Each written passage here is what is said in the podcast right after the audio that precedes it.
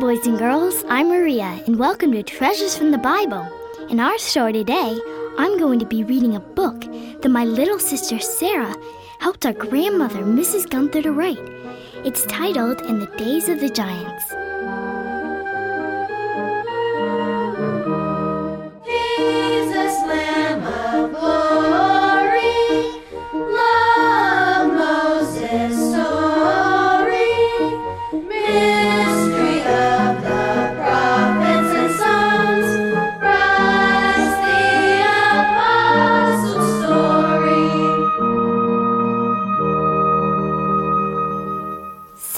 Whispered a voice.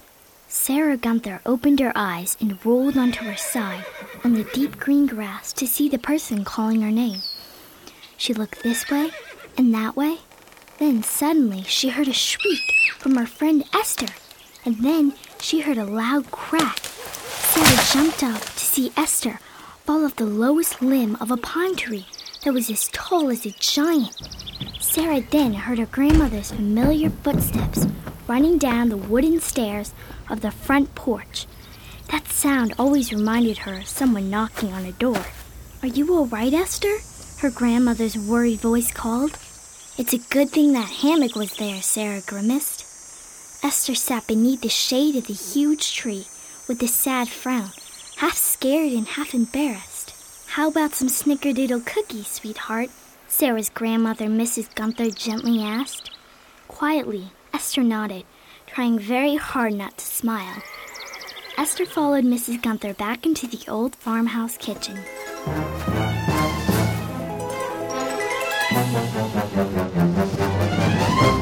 I'll be right there, Sarah said, as she lingered behind and sat down at the hand carved wooden picnic table. As her hands glided across the smooth tabletop, she recalled the story behind it.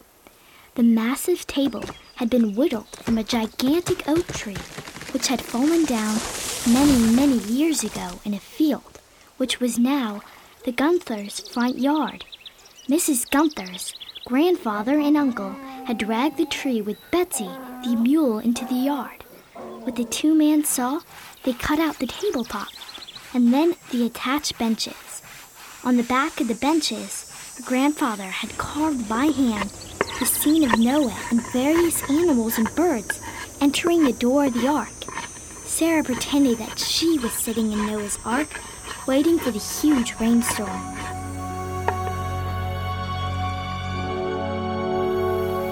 The giants heard Noah, but they didn't listen, said eight year old Sarah loudly. Sarah closed her big brown eyes, daydreaming of the giants that lived in the days of Noah. Who are you talking to, Sarah? Esther stammered, running up to the table, her long curly brown hair flopping in the wind. Nobody, Sarah admitted shyly. She remembered the verses her grandmother had taught her. Listen to these verses I've memorized, Esther. Genesis 6, 4 through 5. There were giants in the earth in those days, and also after that, when the sons of God came in unto the daughters of men, and they bare children to them. The same became mighty men which were of old, men of renown. And God saw that the wickedness of man was great in the earth, and that every imagination of the thoughts of his heart was only evil continually. Why didn't the giants listen? Esther wondered, sitting on the huge bench across from Sarah. Then Esther opened her mouth as wide as she could to take a big bite out of her snickerdoodle cookie. They must have drowned in the flood because it covered the whole wide world, Sarah replied. Sarah knew quite a bit about the Bible, even at her young age. God had blessed her with grandparents who daily taught her the truth, the whole Bible. Suddenly, rain clouds as dark as night moved in, hiding the sun, and it became very windy. Sarah and Esther looked at each other nervously. The branches of the two tall pine trees swung wildly, as if they were shaken by a giant. Sarah wondered silently to herself. There were only eight people that went through the door of the ark. It must have been very hard to see outside during the rainstorm. How long can a candle burn? Did Noah and his family have kerosene lamps like Grandma and Grandpa used last week when the lights went out? Only eight people were on the ark. What happened to all the rest of the people? Did the children die too? Sarah tried to hold back her tears. Esther yelled nervously, I'm scared. Sarah ran into the farmhouse, clutching Esther's sweaty palm as she ran. In her bedroom, they both sat huddled together on Sarah's bed. Sarah grabbed her Bible from the end table and turned to Genesis 7. Is another flood coming? Sarah thought to herself. I'm only eight. Will God save any children on May 21st, 2011? Will bodies or dust come out of the graves? Who's going to be caught up? Grandma and Grandpa are always saying these things are like the times of Noah. They really are. Sarah's head began to spin like a top, round and round and round. I want to live forever. I don't want to die. What do you mean you want to live forever, Sarah? whispered Esther. Will we be drowned in a flood too? No, Esther. The flood happened in the days of the giants. That was the day of the giants drowned, like it says in Matthew 24 38 through 39a. For as in the days that were before the flood, they were eating and drinking, marrying and giving in marriage, until the day that Noah entered into the ark and knew not until the flood came and took them all away. Sarah, Esther, are you all right? You two can come out from underneath the comforter. Slowly, two little faces peered from underneath the pink, fluffy comforter and breathed a sigh of relief. Sarah knew she would have to research the Bible to find the answers to all these things she was puzzled about. She decided right then and there that she would start by asking her grandmother. Were there any eight year olds in Noah's family? Sarah asked. That's a very good question, her grandmother responded. Why don't you two come into the kitchen and we'll talk about this over some nice hot lunch? Now that was a great idea, Sarah thought, as she looked at Esther with a twinkle in her eye.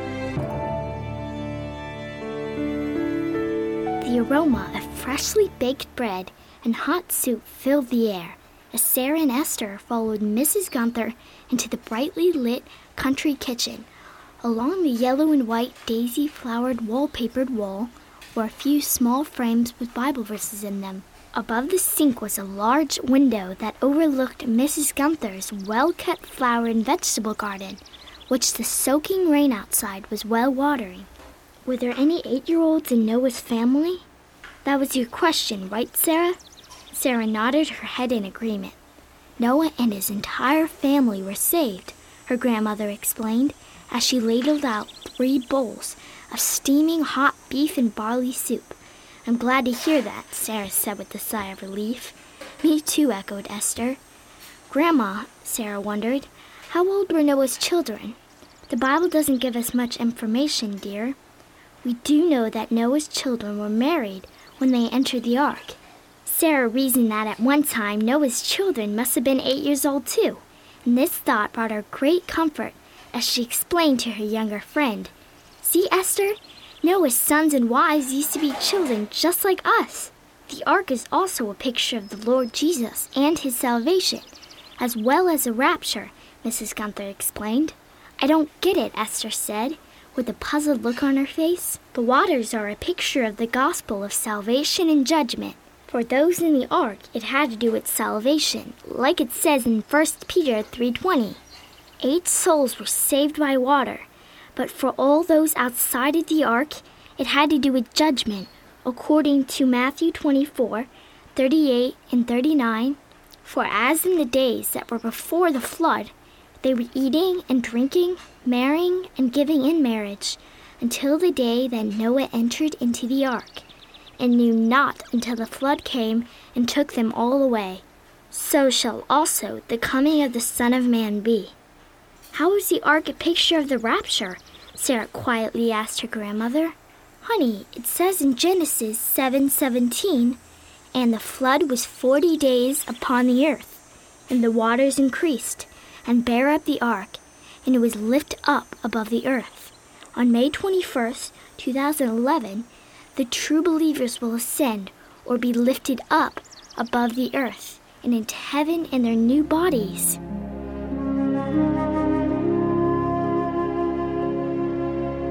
God told Noah to build an ark of gopher wood in Genesis 6:14.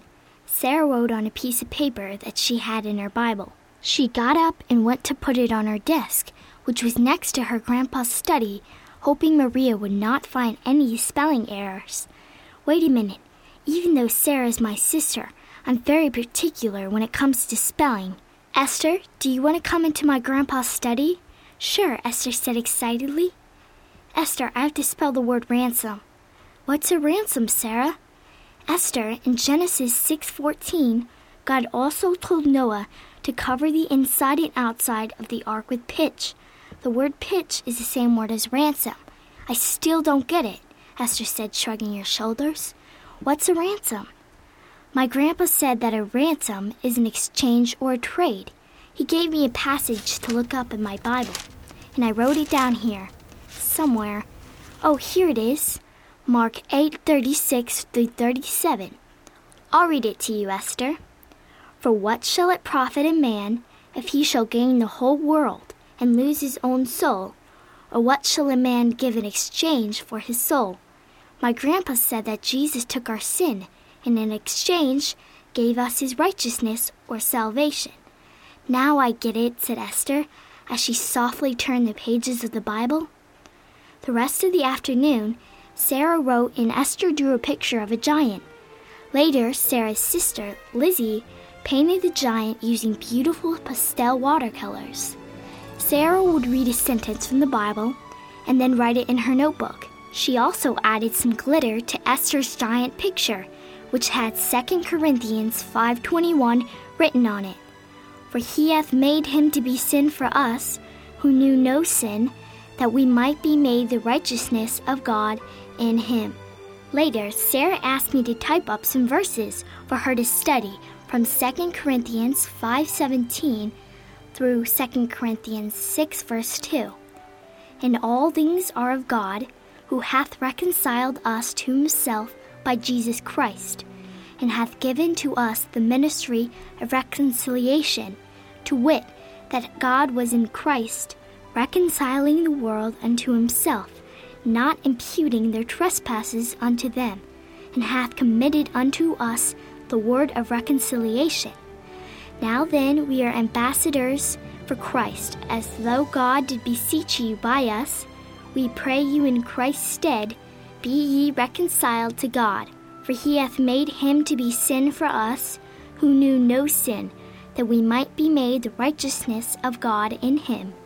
We then, as workers together with him, beseech you also that ye receive not the grace of God in vain. For he saith, I have heard thee in a time accepted, and in the day of salvation have I succored thee. Behold, now is the accepted time. Behold, now is the day of salvation.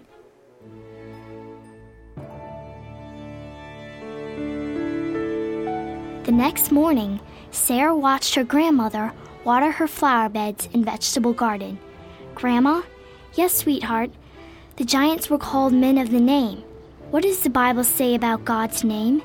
That's a very good question, Sarah dear. God's name is holy. God calls himself Jehovah, grandmother said. God also gives himself the name the Word of God.